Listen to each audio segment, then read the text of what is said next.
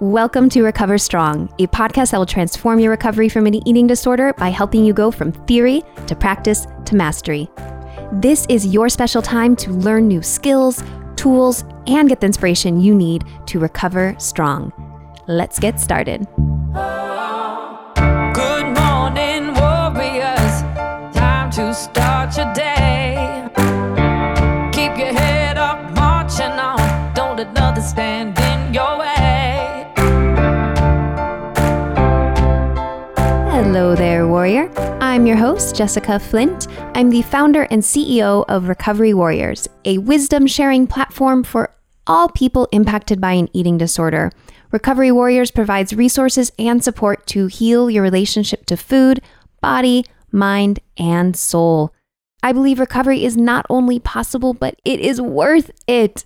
That is why Recover Strong exists, to help you see and connect to the potential that lies within you to find freedom from an eating disorder. Hooray! Yay! Today we have a conversation with Dianne Bondy. She's a yoga instructor, social equity warrior, and body positive activist, spreading the message that yoga is for every body. She's here to share her journey of finding freedom from the harmful role that diet culture played in her relationship with food, her self-esteem, and self-worth. Dianne's story and how she's learned to appreciate her body for all it does is definitely worth tuning into. And before we get into Dianne's story, I want to invite you to take our listener survey. And when you do, you automatically enter our raffle for a free recovery strategy session with me. The link to the listener survey is down in the episode notes below. Your feedback really helps us curate content on the show specifically for you. And it's been an absolute pleasure to be able to look at all your responses and understand how we can continue to serve you with content that you can connect with. And I want to shout out some feedback from a listener named Carrie. When asked what it is about the show that helps her move further in recovery, Carrie said it's the shared experience from people further along in their journey. And Carrie is just so right. There's something really powerful about knowing that you aren't alone and learning from people who have been there. And we're so glad this show can help you with that, which brings me to our guest today, who has made significant progress going from body image struggles to body appreciation. Let's dive into this inspirational conversation with Dianne Bondy.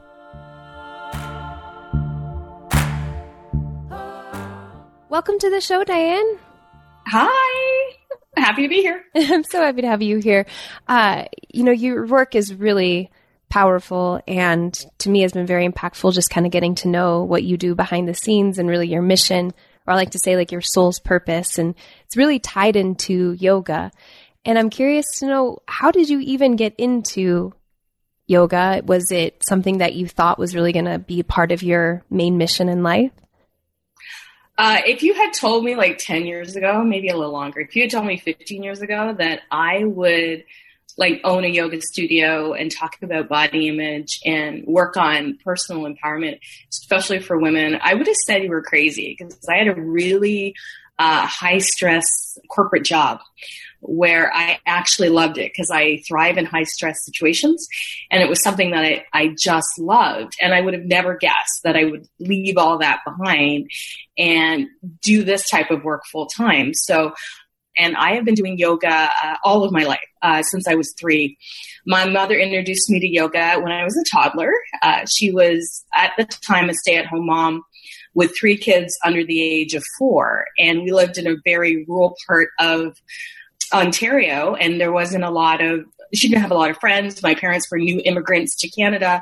So my mom was feeling very isolated and didn't know what to do with herself. So she took up yoga as a practice. She bought a book called Stay Young with Yoga, which I still have. It was published in, I think, 1956.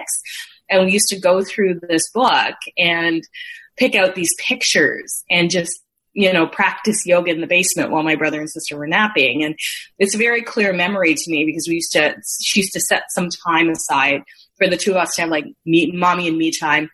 And she would put my brother and sister down to bed. They're twins in this kind of like a bassinet that she carried. It was almost like a laundry basket.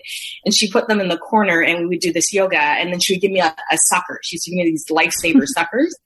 And I would have to sit on the couch and be really quiet for half an hour, from 3:00 to 3:30. And she used to show me on the clock because she had to watch General Hospital. So she did yoga And then she watched General Hospital, and that was my brother and sister's like hour nap. So that was like our special time that we did every day. So that had always, like, yoga had always been a part of my life. And it was like more of a physical practice. It was interesting to look at the pictures and try the poses and do all that stuff. But as time progressed, it became more about the meditative aspects of it. It became more about the philosophy on how to live your life.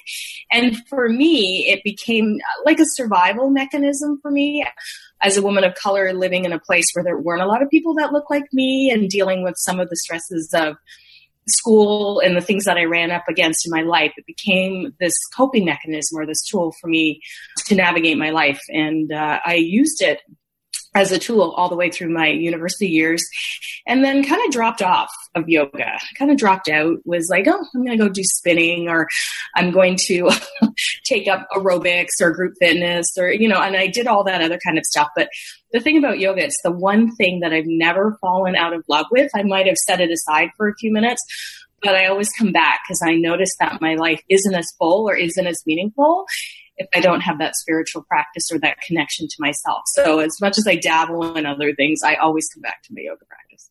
That's awesome. Did you ever have anybody kind of question when you like, yeah, I practice yoga, be like, oh, you don't look like someone who practices yoga? Would you ever have kind of like a resistance to this idea of you don't fit that mold of the yogi? Like the spiritual gangster, whatever they call them. Well, it's kind of funny because mainstream media and yoga has picked up yoga culture like a fad or a commodity, right? Totally. So it really has put its own lens, right, on things. And unfortunately, it's chosen the lens of whatever the popular beauty magazine is. So if you look at the most popular mainstream yoga magazine, it doesn't look any different than, say, Women's Health or Shape or Fitness. And it's really taken the spiritual practice and tried to make it like a thing that you can buy. So I think a lot of people see that imagery and think, okay, that's what a person who practices yoga looks like. We've had a lot of yoga body kind of marketing around that, a lot of fat shaming around that. And I remember the first time I went to a yoga studio, I have a solitary practice. I mostly practice at home. I practice by myself. And the first time I had gone to a yoga studio proper was shortly after I had a baby. So I think I was 6 weeks out from having a baby. And I remember going up to the counter to sign in for this class, and the teacher looking me up and down and saying to me, you know, this is going to be hard, right? Like, and at this point I'd already been practicing for 30 years. Like, you're like, watch me my splits. Exactly. So I was like, okay, thanks, which is my reaction for everything. Thanks for letting me know. And then the reaction from the teacher during class is always this surprise. Like, look, it's almost like, look at that fat girl go. Like, it's just this surprise. And even when I became a teacher and had my own studio, and I would meet people outside of the studio and they'd say, what do you do? And I teach yoga. And again, they give me that up and down look and go, really? You teach yoga?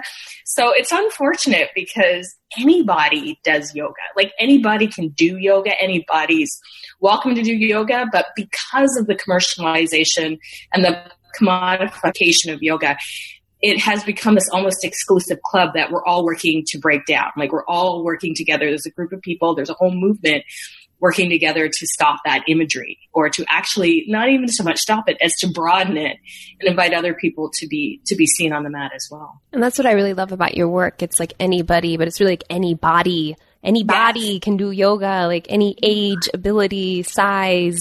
Absolutely. And like, even as a little kid, like anybody can do yoga. And I think that's the beauty, because there is so much power in it. Like, what would you say are a few things that you really got out of yoga that wasn't just related to the actual physical part? I think a sense of peace of mind, for one, that I had the skill to find quietness, even though life is chaotic. So I have boys who are into all kinds of travel sports. And let me tell you, when I'm not traveling for my own work, I'm traveling for soccer or basketball or whatever else we're doing. So it's being able to remember when things are chaotic and I think I'm going to lose it. Like, just start screaming, that I can always find that place. I can always find my center. I can always come back to my center. And it's also true for when I'm sometimes feeling defeated. You know how life sometimes feel defeated, or sometimes you're having a pity party for one. I can come back to my, you know, my meditative practice, to my mindfulness practice. And it reminds me of all the things that I'm grateful for.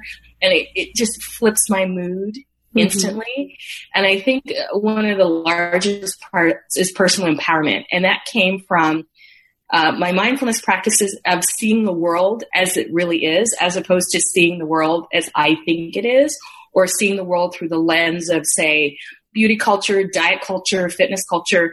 It really helped me kind of lift the veils that were clouding my idea of the world and gave me a broader understanding of the world, which allowed me in turn to step into my power and say, you know, that's not true.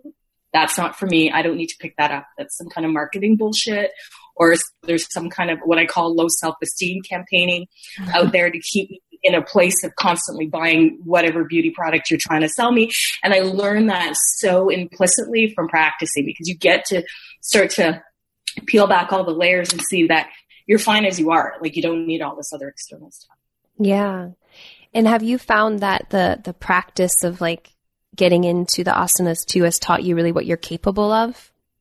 Definitely. You know, it's so empowering to figure out how to move your body in a way that is A, mindful, and B, kind of from a place of self-care. Because prior to really diving into my yoga practice and understanding that working through the asana gives me resilience and teaches me to be patient with myself, and teaches me that this is an amazing instrument and an amazing piece of technology we live in that adapts and moves and shifts and is always on our side. So it's always dedicated to keeping us alive in our best form. And I learned that through moving through the asana. And I just, it's an incredible experience to get to know your body and begin to accept it as it is. Whereas fitness culture tells us something different. It tells us that we need to be smaller and we need to work harder and all that kind of stuff. And yoga culture does not tell you that. It tells you that you are perfect as you are, and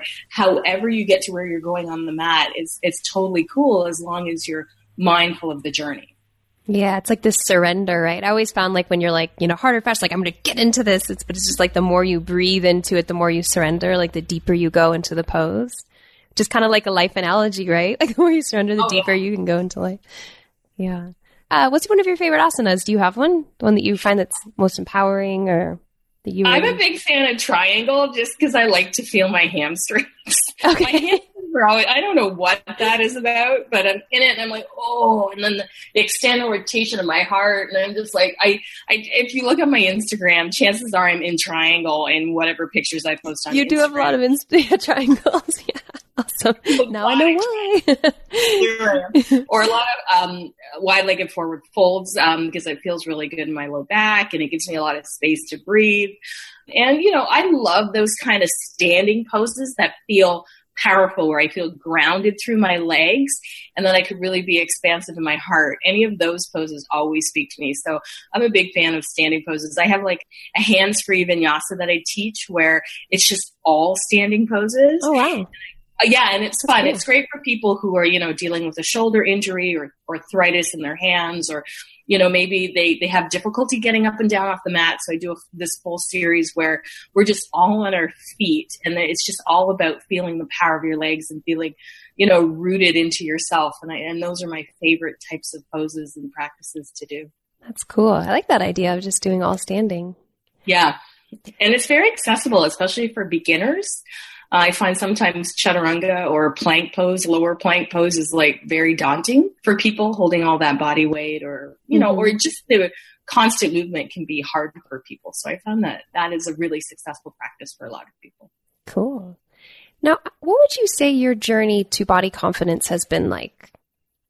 People would kind of ask me this question all the time. And I say to people, like yoga, it's a practice. I don't wake up every day and love every aspect of my body. And some days, you know, I wake up and I start falling back into old patterns. But what I love about my yoga is I'm aware of what's going on in my head. And I can stop myself in a moment and say, okay, you know what? These are thoughts. These are old thought patterns. But it's taken me a long time, and I do feel really powerful in my body. I think the first step to me really identifying and making friends with my body was when I got pregnant with my son, Nathan. And I realized that this body was just not mine anymore, to do with it as I pleased, to abuse it however I wanted to, because it was only really affecting me. And that now somebody else was inhabiting my body, and my body was putting that person first, right? Your body will prioritize your baby over you. And I thought that was really interesting that the human body was able to sustain both of us so beautifully. And I thought, I'm looking at my body in all the wrong ways. It's like actually a piece of magic when I think about it. Like I'm growing a whole nother human being. Like this blew my mind for so long. And so I was really conscious of nutrition, and I was really conscious of, you know, making sure that I was getting all the right things. I remember I went for my calcium test at the doctor, and he was like, holy smokes, your calcium test is off the charts. I've never seen a person with this, you know, this much intensity in their calcium. I was eating those Tums, you know, the antacids, because they're calcium caltrate, I think. And I read some book somewhere that was the best source of calcium. So I would eat like 6 of those a day. Like they'd be so gross, but I'd be like, I'm going to have strong bones, and my baby's going to have strong bones. And I just remembered, you know, being really interested in all the chemistry and physiology of my body, and being really curious about all the things that was happening. So it changed my perspective. It didn't seem like my body was something I had to overcome or be ashamed of or punish. It was this miraculous thing I could watch grow and expand and build another person, and then make food for this person. It was just like, I was like, that was the turning point for me. And then I was enamored with it. Then I was like, look at this. We cut ourselves and it heals. And we have this capacity to love people. And I'm like, your hair grows and you cut it. And I'm like, all these things that you just take for granted that your body does, I was all excited about it. So that was the beginning steps in that. And then once I was enamored with the, you know, the physiology of my body and the anthropology of your body, how it evolves over time from your ancestors and all this cool stuff, I was less interested in anything or anyone who had anything disparaging to say about my body or bodies in general. Then they just kind of became like, what's your problem kind of thing. That's on you. That's not part of me. That's so cool. So you started to more like co-create with your body, like look what we can do together, as opposed to this kind of always looking at your body as like an enemy, like what, like, and trying to diet your way or change this part of your diet in order to achieve a certain result. Yep. I gave that all up. I was always just interested in being hydrated, which was one. Mm-hmm. And then this obsession with calcium. It's just so ridiculous. But it was just really fun to watch. And then when you go and get your blood pressure taken, and they would have put the heart rate monitor on me, I would play this game with, you know, really controlling my breath and seeing how low that I could get my pulse rate down by just watching the monitor. And stuff like that just blew my mind. Like I actually watched the number come and down. The nurse be like, whoa, what's going on? Magical, right? Like stuff like that was just, I was so enamored with it. And I still am to this day. So prior to that, did you have a dieting history? Yep. I started my first diet when I was 8. Oh, wow. My mother, that's early. Yeah. My mother put me on a diet when I was 8, and I had diet pills when I was 8 because I was a chubby kid, is what they used to call us. My dad was mortified that I was fat. He told me, you're already a woman, you're already black, and now you're fat. So that's the trifecta. You're going to have a really difficult life. You can't control you're a woman, and you can't control you're black, but you can control that you're fat. Mm-hmm. And so he pretty much beat it into me literally and figuratively that, you know, he didn't want a daughter who was fat, and that, you know, that I needed to do something about my weight. So he would restrict food. My mother would restrict food. They would make me get up in the morning and run for an hour. My dad bought me a skipping rope, and I couldn't go to bed until I skipped up to 500 or 1,000 at least before I went to bed. So I had parents who were very strict with that. Wow. And so then how has your relationship with your father changed over time? Is he more accepting of who you are now? Or like, is it? No relationship with my dad. Yeah. It was toxic. Hard. Yeah. It's super toxic. And I just think he's an unhappy person who has a lot of soul searching to do, but isn't really ready to do that. So when you are in relationship with him, it just reverts back to old behaviors. So I forgive him and I love him, but we can't. It just doesn't work. Yeah, I had a very similar situation with my father. He passed, but like it was the same where it's like, I can try to go for you for this love that I want, but you're not, like you said, there's that soul searching component that they're not willing or ready to do. And no matter how much you want to have that connection and that true acceptance and bond, it's really difficult if they're not willing to support that other end of it. Yeah. And it always, I even noticed in my 30s, when I was in my 30s, he'd always revert back to me being a kid or a teenager and not willing to treat me like a peer, but always wanting to treat me like I'm a child. And I'd often have to say to him, you know, I'm not 10, I'm 35 or whatever the case may be. And I just was like, no, there's some deep self-hatred going on there for him. And there's some deep soul searching. And so some things are just never going to change. And that's unfortunate, but these are our choices. So I think the important part from it seems like you have is that you've forgiven him. And that's, you know, that's from your end, that's all you can really do. Yeah, that's totally it. And, you know, I wouldn't deny him access to his grandsons or anything like that, but it's just him and I can't have a relationship. It just doesn't work out. So a lot of the scientific evidence shows that when someone goes on a diet at such an early age, it really kind of messes them up into the future, like in adolescence and then beyond. Did you find that like trying to manipulate your metabolism at such a young age really had effects down the road and how you know, physiologically, how you responded to food and your relationship to it? Absolutely. I did a lot of research in the past, you know, few years because there's a lot of research out there. My favorite book, Health at Every Size. Yeah. That's awesome. And the first 36 pages of that book blew my mind because there is all this scientific evidence and research and peer-reviewed research that's been around forever that doesn't come to light. And what I like was that it was like, here are the facts. Like, you make your own decision. This is the research, and this is what I found, and this is other research that supports my research, which is really quite interesting. And when I look back at my patterns of eating and my connection to diet culture, and has influenced my set point of my weight and my body, the way I look at food, the way I think about myself, like, diet culture is seriously dangerous. And unfortunately, it keeps evolving into different words, or we find new ways to introduce it. So now diet culture is often referred to as wellness culture. And I don't have a problem with wellness if it's holistic and we're talking about a mind, body, spirit experience. I have a problem with wellness when it's attached to some kind of diet. And I really like the movement towards intuitive eating. I like the movement towards trusting your body, because diet culture, the biggest thing that diet culture did to me was teach me not to trust my body, and taught me that hunger was the enemy. And these are very dangerous ideas. Your body knows best for you all the time, and its main function and purpose is to keep you alive. So it's always going to tell you the right thing, no matter what. And being hungry or going to bed hungry somehow makes you more powerful. This is, you know, this is dangerous stuff that shaped everything I've thought about food and my relationships with other people. Right. So it's been very eye opening to look back and see that first diet when, you know, I was 8 years old, you know, it still looms in the background and it still comes up every now and again. And I think, oh, that's diet culture. I'm not interested in that. I'm not listening to that anymore.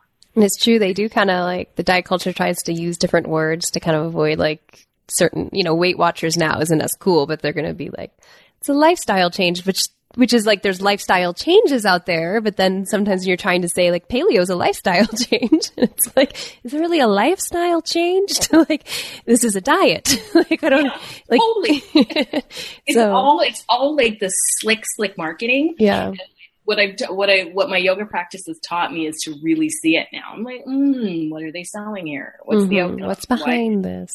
What feelings are they tapping into here? You know, and if I have to hear about one more paleo, because you know what paleo is, it's Atkins. You know what Atkins is? Something else. You know what I mean? Like it's just a pile of bullshit. And it's just like a little more natural, organic way of doing Atkins. whatever spin you need to make it new and to sell it as something new. But let's be honest, if you lay it all out, it's all the same bullshit.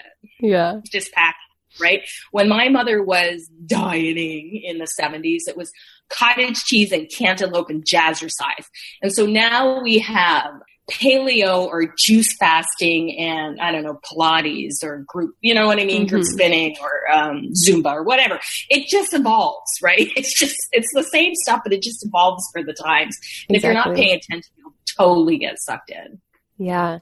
So your kind of journey now to intuitive eating, did that really start when you were pregnant with Nathan, or was it, and then you realized like, wow, like I actually can honor my hunger and fullness, and my body doesn't change. It actually changes in ways I never thought it was going to. Like in good ways. In good ways. Yeah. It's just like, wow. My sleep is better. I can, you know, I have more stamina. Like I'm like, what?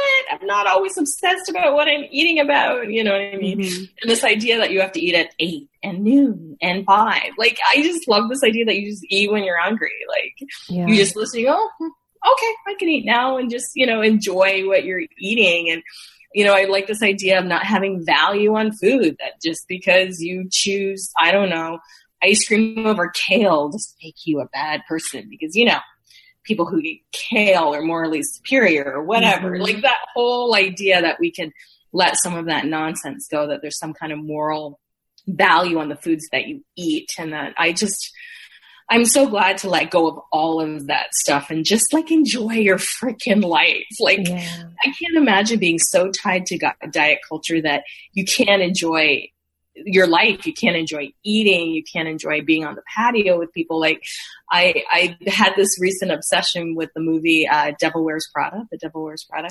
I just was in New York City a week ago, and I watched the movie prior to going to New York City because I'm like writing down the stuff I want to see from this movie. And when I watched this tongue-in-cheek satire of the fashion industry, that's what that movie looks like to me now. When they're making jokes about, you know, what is it, 6 being the new size 14, I'm like, that's actually kind of true. And, you know, being able to see that as for the ridiculousness that it is, that, you know, or this idea of hiding figure flaws, like there's a perfect figure out there. No, nobody's got a perfect figure. Therefore, there are no figure flaws. Like being able to like dissect this stuff now and see how ridiculous it is, as opposed to being entranced by it and completely sucked in, is a real exercise of mindfulness. Because I'm just watching and I'm like, what's the message here? Who are they targeting? Like, this is my constant conversation on everything. Why do I feel this way when I watch this? And is this good? Or is this, you know, is this something else? And do I need to be watching this? And most of the time I'm like, oh, you're not talking to me. I just keep going on. This is not for me. This is for someone else, right? So you approach it with this like open-ended curiosity, knowing that there's usually some type of motives behind it. And it's interesting to figure out what they were thinking when they put this stuff together. Like, it's just like, oh, they thought this was going to work. It's very interesting to now watch that, or to, you know, when something comes out, to look at things with a critical eye and not just be sucked in automatically. Yeah, I've done that. I see that a lot with food advertising, when it's like always like the chocolate is like devilish and seductive and bad, and it's okay to be guilty. It's your cheat day. It's like always these things about this, like what you're saying, the moralization, the value. And then, you know, kale is like clean, never tasted so good or something like that. You know, it's like they're really trying to create this devil angel type of dichotomy in our relationship with food, which I think, and I'm sure you experience, leads to shame and guilt if you are identifying with this as good and this is bad. Exactly. Therefore, I am good and I am bad if I'm doing it. And that's their point, right? That's how they get ahead, is by teaching you you're not enough and you can't think for yourself, and let us think for you. And what I love about what's going on in the world right now with this resistance movements is like everybody's waking up. Wait a minute. We can think for ourselves. Wait a minute. We can push back against these ideas. Wait a minute. I'm not down with this body shaming. Like, you know, We've come to this place in our culture where people are actually like, whoa, we've been asleep for the past 20 years. We need to wake up now and do something. And we've seen it in this huge shift with the body positive movement, which really started to take traction or root in like 2015 is when I noticed it was just like everybody was on board. It was like a slow burn. I've been talking about body positivity and with some form or another since 2000. and 12 when I was when I wrote a blog post for Elephant Journal that said yoga isn't just for skinny white girls. Now the title is clickbait because I want people to click and read that this is really for, you know, everybody, and not just the people we ordinarily see. But it slowly started to take traction, and you started to see like mainstream magazines like Runner's Magazine put a plus size, you know, a bigger body, an abundant body running, because those bodies run too. And mm-hmm. those bodies, you know, do physical activity, and that there's no one way to look in this life, and that this thin ideal is damaging beyond belief. Totally. It's unreal. And so it's like, we're trying to succumb to this standard that is really doesn't exist. It's arbitrary, the standard. And the women that we see on the catwalk at the Victoria's Secret One-Way represents 3% of the population. That's a very specialized niche of women that actually look like that, that are born that way. And then there's a lot of them who are not born that way mm-hmm. and that are fighting genetics, right? So that's all very dangerous, but yet we hold this up as the ideal. I don't know anybody that looks like that. And, you know, and I travel the world. I teach yoga to a lot of different populations, and I very rarely run into somebody who fits that ideal, which shows you how truly rare that is. And yet that's this is the standard. And if we start looking at it that way, that only 3% of the population naturally occurs that way, through whatever genetics. And if we look historically at anthropology, those particular women would not have survived if we were scavenging, right? Because they don't hold weight. The women or the people who would survive that are the people who hold weight, because sometimes you don't eat every day when you're foraging for food back in the day before we became so evolved. So when you think about it, the anthropology doesn't support that particular body type. It's only technology that allows that body type to flourish. Yeah. And it's kind of been interesting, the change in the way the mainstream, culture has created. Cause you look at paintings back in the early 14th century, it was very women who had curves and everything because they were of high status because they could eat and hold their weight. And exactly. And if you look at tribes, they've gone into places like New Zealand and Australia, and that tribes that are not exposed to modern culture or mainstream culture, any of that, and they show them pictures of women, the women they're attracted to are definitely heavier. And there's this idea that those women are more fertile. Mm-hmm. And these are people who are not exposed to any kind of marketing from the outside. So a lot of this social conditioning is just that, a social construct and a social conditioning that, as much as it can be taught, it certainly can be unlearned. So what are some steps for someone who's struggling now and with their body image to kind of unlearn this? What would you say to someone who is at the spot where they're feeling like they're not measuring up, they're not really meeting the standards, they got to just do it harder, diet more, just one more day at the gym, that's what's going to make it happen. What can you say, what advice can you give to someone to really kind of embrace this body positivity, and what are some steps they can take or mindset shifts? What I found was really helpful is to find some of the leaders in this movement. So I also love to follow people on social media, actually Instagram, Body Posi Yoga. I love Virgie Tovar. I love The Militant Baker, Jess Baker. And there's a lot of people out there that are sharing in community their experience and teaching us about what mainstream culture has done. So for people, I think, who are struggling, find your community, because nothing happens alone. This is not something you can do by yourself. This is something that has to happen in community, because there's lots of social structures in place to pull you back into this mindset of you need to go harder, you need to go faster, that isn't actually designed to benefit you, but is designed to make sure that advertiser marketers and corporations make money off whatever bad feelings you have about yourself. So if you can tap into those communities that allow you to see yourself for who you are and teach you that you are enough, I think that's a big step, because nothing happens alone. And know that change happens in tiny steps. It doesn't happen all at once.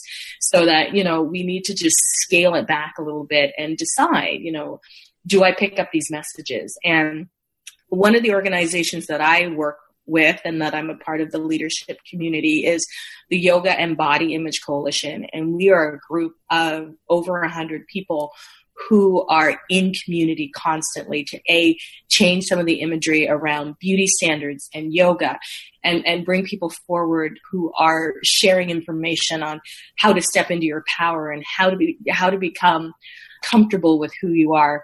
So unlearning these messages that you've been bombarded with your whole life and starting to see, you know, are you reacting? Are you responding? And starting to think critically. So reaching out to those communities, I think, is the very first step in breaking this cycle and this pattern, because once you talk to other people who are sharing their lived experiences, who have been where you are and have managed to break free, I find that that's kind of inspirational and gives people hope. Yeah, definitely. It's like becoming an activist, like in a way, like you're aligning with these revolutionary, like it's not revolutionary, but in this day and time, it is to think that, wow, we can actually love ourselves as we are. Like, what a thought.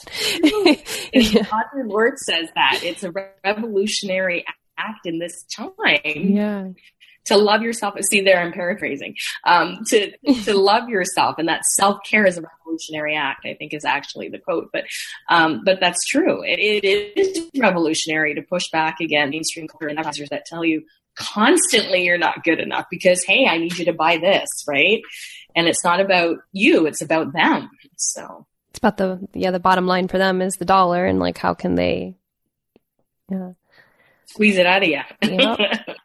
Well, before we wrap up the show, I just want to take a minute and acknowledge you for breaking down barriers to the preconceived notions of yoga and spreading the important message that yoga is for all of us, regardless of size, shape, ethnicity, age, ability. I mean, it's really for everyone, and there's so much positive things that can come from it. So you really are a social equity warrior, and your work clearly shows that. And just thank you for being such a positive role model for so many. Thank you. Thank you. I love this work, and I love watching people step into their power and learn that they are enough. And I'm grateful to be able to do this work. So thank you for that. Yeah. And I'm grateful people find it helpful and impactful. You can tell when someone is really their passion, you know, and that clearly shows for you. Yeah. So the final question for you, Dianne, is what is your definition of recovery?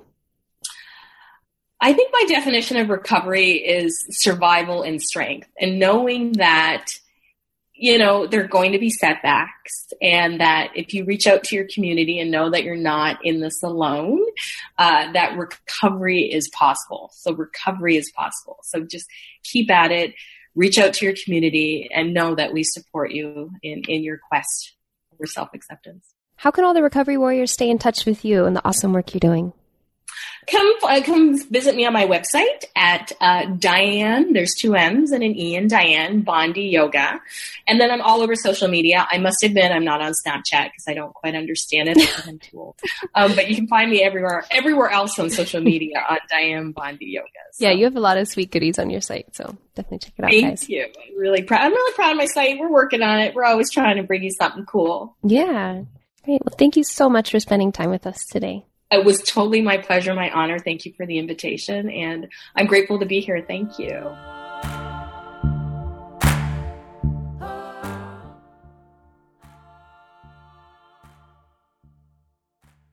Thank you, Dianne Bondy.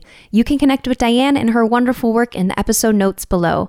Now, let's go over 3 key takeaways from this conversation to help you recover strong. Key takeaway number 1. Yoga is for everybody. Dianne has faced a lot of assumptions and judgment in the yoga community because of her physical appearance. Yoga is often presented as something that is only for thin white women. Dianne has had people straight up assume that she doesn't have the ability to do yoga, despite having decades of experience in the practice. The truth is that yoga is for everybody, and Dianne is one of the many people working to spread this message and foster inclusiveness in the yoga community. Even when I became a teacher and had my own studio, and I would meet people outside of the studio and they'd say, what do you do? And I teach yoga. And again, they give me that up and down look and go, really? You teach yoga? So it's unfortunate because anybody does yoga. Like anybody can do yoga. Anybody's welcome to do yoga. But because of the commercialization and the commodification of yoga, it has become this almost exclusive club that we're all working to break down. Like, we're all working together. There's a group of people, there's a whole movement working together to stop that imagery, or to actually not even so much stop it as to broaden it and invite other people to be seen on the mat as well. Anybody can do yoga, no matter what age, ability, size, or skin color. Accommodations can be made, and there's so many benefits to yoga that go beyond the mat and the physicality of the practice. It's a popular tool that many people have in their recovery toolbox. Seek out individuals like Dianne who are working to spread the message of inclusiveness in yoga. Whether you're interested in yoga or other types of movement, find something that feels right and safe to you. You deserve to move your body in ways that feel good. So that is key takeaway number 1. Yoga is for every body. Key takeaway number 2. Your body is magic. Your body is an instrument in which you experience life. Underneath all of the struggles and difficult feelings you have about your body, know that it is always on your side, no matter how much it feels like the enemy. Dianne shared how her pregnancy helped her see the magic of the human body. And I just remembered being really interested in all the chemistry and physiology of my body, and being really curious about all the things that was happening. So it changed my perspective. It didn't seem like my body was something I had to overcome or be ashamed of or punish. It was this miraculous thing I could watch grow and expand and build another person and then make food for this person. It was just like, I was like, that was the turning point for me. And then I was enamored with it. Then I was like, look at this, we cut ourselves and it heals, and we have this capacity to love people. And I'm like, your hair grows and you cut it. And I'm like, all these things that you just take for granted that your body does, I was all excited about it. So that was the beginning steps in that. And then once I was enamored with the physiology of my body and the anthropology of your body, how it evolves over time from your ancestors and all this cool stuff, I was less interested in anything or anyone who had anything disparaging to say about my body or bodies in general. Your body is always working to keep you alive and in your best form. This is true down to a cellular level. The cells in your body are working together to help you 24/7, 365 days a year, regardless of what is happening in your mind. And through recovery, it's possible to have both your body and your mind on your side. That was key takeaway number 2. Your body is magic. Finally, key takeaway number 3. Create a recovery-friendly social media feed. We live in a world filled with toxic messages from diet culture and hustle culture, telling you you're not working hard enough and your body isn't small enough. You can't dodge every message you see and hear out in the world, but one thing you can do is be mindful about who you follow on social media. There is a growing community of people that share educational messages of hope and encouragement for recovery. Dianne mentioned a few that she likes to follow. I also love to follow people on social media. Body Posi Yoga I love Virgie Tovar. I love The Militant Baker, Jess Baker. And there's a lot of people out there that are sharing in community their experience and teaching us about what mainstream culture has done. So unlearning these messages that you've been bombarded with your whole life, and starting to see, are you reacting? Are you responding? And starting to think critically. So reaching out to those communities, I think, is the very first step in breaking this cycle and this pattern, because once you talk to other people who are sharing their lived experiences, who have been where you are and have managed to break free, I find that that's kind of inspirational and gives people hope. Turn your doom scrolling into pro-recovery scrolling. If an account makes you feel bad about yourself or your recovery, unfollow it or mute it so you're still technically a follower, but their content doesn't show up in your feed. Creating your own mini world on social media can play a big role in how you perceive recovery and break free from the shackles of diet culture and unhealthy comparisons. This is the power of creating a recovery-friendly social media feed. These are our 3 key takeaways from this conversation with Dianne Bondy. Well, my warrior friend, thank you for having the discipline to listen in. If you found this episode helpful and know somebody in recovery who could benefit from its inspiring message, please share this show with them. It would mean the world to us at Recovery Warriors if we can get our cause out to more people struggling with an eating disorder. So if what you heard today was helpful, share the show with another warrior or anyone on your treatment team. You can do this directly from your podcast player or send them over to recoverywarriors.com. We have a goldmine of free resources there for all stages of recovery. And until the next episode, may compassion light the path you are on and courage keep you on it. You totally got this, warrior.